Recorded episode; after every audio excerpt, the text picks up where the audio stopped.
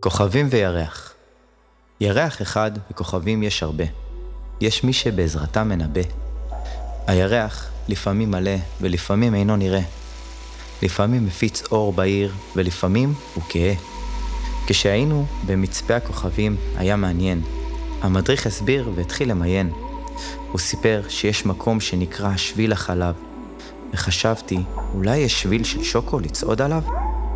הוא דיבר על גלקסיות רחוקות. אבא בדק בשעון כמה מהר עוברות הדקות. יש כוכבים עם כל מיני שמות מוזרים. אומרים שיש שם אנשים אחרים. יש כוכבי לכת, ממתי כוכבים הולכים?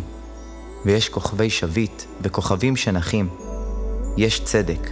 מרים השכנה אומרת שאין צדק בעולם. כדי לטפס על כוכב, בדרך כלל צריך סולם. יש כוכב בשם פלוטו, סיפר לי על אבידו.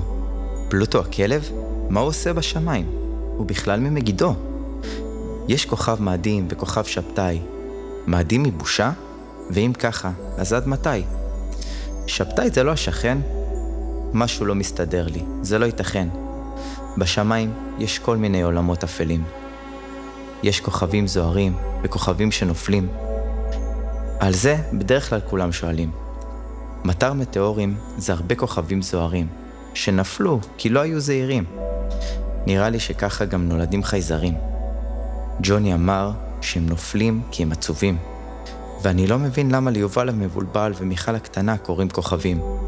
כשהיינו במצפה הכוכבים, המדריך לא הפסיק לדבר ונהיינו רעבים.